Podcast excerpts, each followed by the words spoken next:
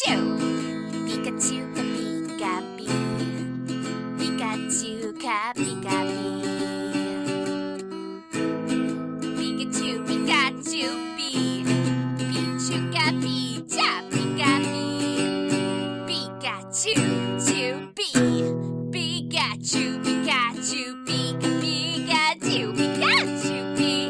Pika Pika Pichu Kaka Pika Pee.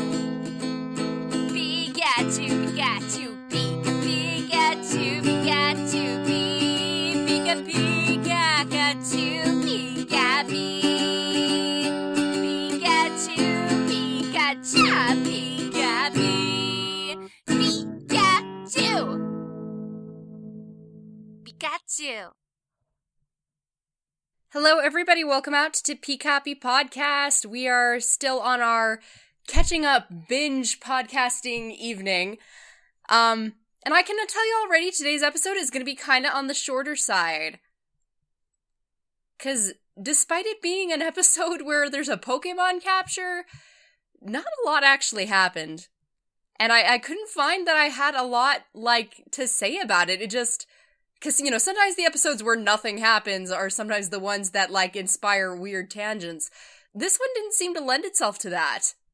And we'll see like often things hit me while i'm recording and then we just go off road but i don't know this could be a very short episode. Which is fine that happens but if you find yourself craving the sound of my voice, uh, I do have that Patreon page and an episode about Pokemon Adventures and a discussion with Steven from PokePress about uh, the English and Japanese ending themes in the Magirna movie. So you could check that out. There's also a delightful conversation where I just praise the three girls of perfume and try to relate their songs to Pokemon. Um, that whole episode is on my Patreon, but you can definitely check out parts of it on YouTube at PokePress. PokePress, sponsor of this show and diehard fan of INXS. Both Steven and I talk about our, our favorite groups and why they should have done a Pokemon song and which songs they have done that could have fit right in with any of the other Pokemon soundtracks. So you can find that on YouTube at PokePress. And yeah, short intro today as well. This is what happens when you podcast back to back. So let's just jump right into it. We are on uh, Advanced Generation, Episode 8 A Tale with a Twist. And what we do on this show is we run through the plot of every single episode um, in the anime, as well as uh, the Pokemon Chronicles episodes and the movies, and just try to cover all of the the fictional narrative of this Pokemon world. The fictional world of the anime that all our favorite characters inhabit and discuss their character development. And speaking of those characters, um, Ash has a new one in his party. He caught a Treecko recently, um, and he's having some trouble getting that Treecko to fit in with the group. The new guy, you know, he's trying to introduce it to his Taillow and Pikachu, trying to get it to fit in with Brock and May and Max, but it's it's just not working. Treecko isn't good with crowds, it's kind of a loner, and it doesn't want to lose its cool by being too enthusiastic about things. Doesn't like people staring at it, like it's just it's not that Treecko doesn't want to hang out with everybody because it's not like it's an unkind uh, person and it's all but it's also not like it's shy and secretly wishes everyone would reach out at least not consciously so it's kind of a strange situation and and Ash is struggling to get it to connect with the rest of its team and make sure it eats more than a diet of twigs cuz Treecko would rather sit in a tree than eat lunch with the crew even if Brock is you know making his amazing stew it's the complete opposite from May's Torchic, who is like its trainer being all food, food, food. And I'm sure Ash is just like, why can't I have that one? I, understand that impulse. but it is interesting to see Ash in this situation and how he reacts to it. Like, it, it's. Treecko's a personality type that's a little bit unusual compared to some of Ash's past team, and it's pulling out some really nice things from him. And I kind of joke, like, Hoenn is where Ash got all of his parental skills.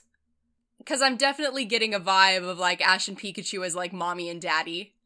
and trying to make sure all the kids get along and everybody eats their vegetables and all that sort of thing. But Ash is pretty cute here, trying to deal with Treecko and make sure that it gets everything it needs.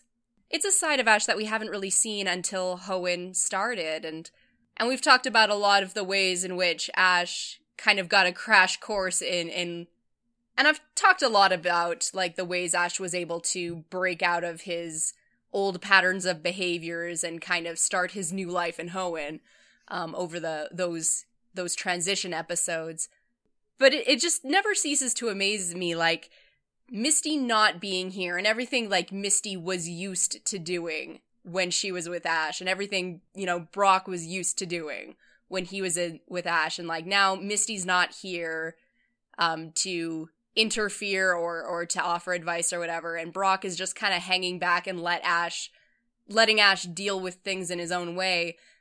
We are seeing a different side of Ash come to the surface and different instincts at play.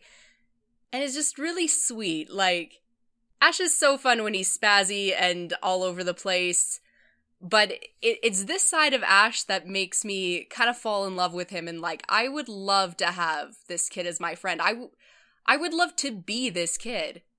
If I could be as thoughtful and considerate and like have my stuff together as Ash does in this episode, like that would be a good life goal. But anyway, back to Treecko. Um, its antisocial behavior doesn't mean that Treecko doesn't care. Like I said, it's it's not that it secretly hates everybody. It's it's still keeping an eye on things. And when a local Seviper shows up to make trouble for May's Torchic, Treecko jumps down to protect it without a second thought.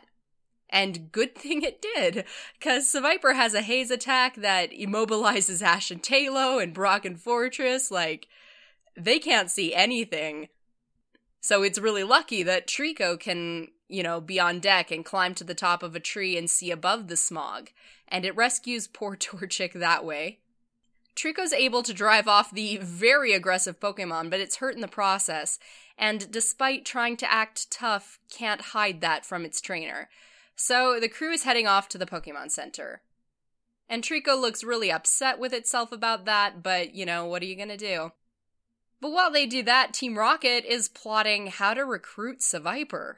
I mean, it did pretty well against the twerps. Like, they had all their Pokemon out, and it still managed to hurt Treecko and pulled off a wheezing level smokescreen. And it terrorizes local Pokemon in order to get free food. Like, this Pokemon was born to be a member of Team Rocket. So full of sass. Um, but unfortunately, or fortunately, Seviper is too crafty to fall for Team Rocket's hole traps, uh, so they're gonna have to bring their A game if they want to catch this thing. And they try, they try so hard, but Seviper also breaks out of their net traps. Uh, but Team Rocket does not give up, even when they should. Jessie is determined to catch this snake, more so when Seviper does one better and actually starts stealing her own food. And I love her calling it an overgrown Weedle. Like, that just tickles me. Anyway, Jessie uh, sends out Wobbuffet for a Pokemon battle to catch Seviper. But you know, Wobbuffet really only knows defensive moves like Counter and Mirror Coat, so that battle goes nowhere. One of these days, Team Rocket needs to get their hands on a TM. Uh, but she recalls Wobbuffet and sends Meowth into battle against his will, very much against his will. and Seviper whacks Meowth the back like a baseball. If Team Rocket's day wasn't going bad enough, their last rice ball rolls away, right to Seviper, and in the process of saving it, Jessie gets too close and Seviper chomps off her hair. And Jessie evolves into a super Pokemon with megaton kicks and rage. She goes on a rampage and battles Seviper herself. Human versus Pokemon. I sometimes love those battles. Uh, in this case, it's actually kind of effective, and she reduces Seviper to spiral fainted eyes. It's kind of astonishing, but really, it never had a chance. um, luckily, Meowth and James remind her that she needs to throw a Pokeball in the midst of all this throwing down. So, Jessie does, and she catches Seviper. One of the rare times that a human versus Pokemon battle actually results in a legit capture. I I think Bulbapedia said there's only one other time that that's been done. Um, meanwhile, the twerps are discovering that Treecko has uh, shed its bandages and fled the hospital. And where it went, or why, nobody knows. Ash is used to Pokemon who are impulsive and disobedient and otherwise get into danger, but when he sees his half recovered Treecko diving off a waterfall in order to try and tail whip a rock uh, as part of some crazed special training, I gotta think he's on the verge of a little heart attack. Like, Ash has seen a lot of things in his training of Pokemon between, like, Pikachu and Charizard and Bayleaf, but Treecko is in a class of its own. But they find out that's the story. Uh, Treecko hates losing and so went to work out. But you know, it could have asked. I mean, this is exactly why you have a trainer for moments like these when you feel you need to get stronger. But in the process, Treecko learns that it can triple its speed by spinning as it falls and so breaks a rock with Tail Whip. Which is impressive. And just in the nick of time, because Team Rocket is on the scene with their new Seviper and a grabby robot hand to steal Pikachu. They trap Pikachu in, a, in an electric proof capsule, and so it's time for a Pokemon battle. Ash sends out Taillow first, because, I mean, Treecko learned something new today, but it still kinda needs a hospital. So Taillow fights Cacnea, um, and that's nothing impressive to talk about, but the twerps are pretty surprised about Seviper. Like, Team Rocket caught a Pokemon, that Pokemon, like, legit, like, kind of throws them all for a loop. Uh, but against Seviper, Treecko wants to battle, like, revenge issues, and Ash doesn't stop it. But he does give a little lecture, like, before you do this, you're not alone. You have friends to help you, a, a trainer whose entire job is to support you and help you be your best, so don't run into things yourself. um, but that makes Treecko happy to hear. Um, so Ash and Treecko, they battle together, and they do much better against Seviper uh, than Treecko did earlier in the episode on its own. They avoid Poison Tail, and they show off the move Treecko worked so hard on. Treecko beats the Viper with Tail Whip, Ash and Pikachu are reunited, and then Treecko can pick up its twig like my work here is done. And says that now that it's got its revenge, Pikachu, you can take care of the rest. Which Pikachu is only too happy to do. And Ash, for that matter. He seems to be a bit snarky today in blasting them off. Uh, but when he talks to Treecko, he's all thanks and compliments. Um, and in response, Treecko faces away from him. It won't look at him. But behind its back, it extends its tail for Ash and Pikachu to shake. Uh, an offer of friendship from a, a dude that's too cool for this. as long as they don't make too big a deal and tell anybody about these emotions, like they can be friends. Treecko's such a moody teenager. I love it. But yeah, that's the episode. There's there's not much to it. Team Rocket catches a Pokemon that is personality wise gonna fit in with them great. Um, and Treecko continues to be Treecko. Like, it's not like I dislike this episode or think it was pointless because it wasn't. Like, again, it. We captured a Pokemon. We got to see a lot of great stuff out of Ash and and and Treecko and their characters and how they learn, but I find I don't have much to say about that that I haven't said a million times already and won't continue to say in like the next 10 or 12 episodes involving Ash and Treecko. So, as an episode to watch, this episode is quite cute and, like, Seviper's hilarious. I love it. If anybody had to fill Arbok's shoes, this this is it. But as for podcasting, for some reason this episode doesn't have much in it that lends itself to the types of things that make me really excited to record and get to go on long tangents and like be talking about one thing and then be inspired about something else at the same time. Like, I don't know. It's still a good episode and I recommend it. Like I say, if you if Treecko is your favorite character, like this is kind of one of its character building episodes. And we will see much more from Treecko in the future. Uh, but I'm going to end it there. Uh, I will be coming back at you very soon with another episode to kind of catch up on all the weeks that I just let life go by. So if you'd like to comment on this episode, uh, please do by visiting pcappypodcast at blogspot.com. Our email is pcappypodcast at gmail.com. We're on Facebook and Twitter.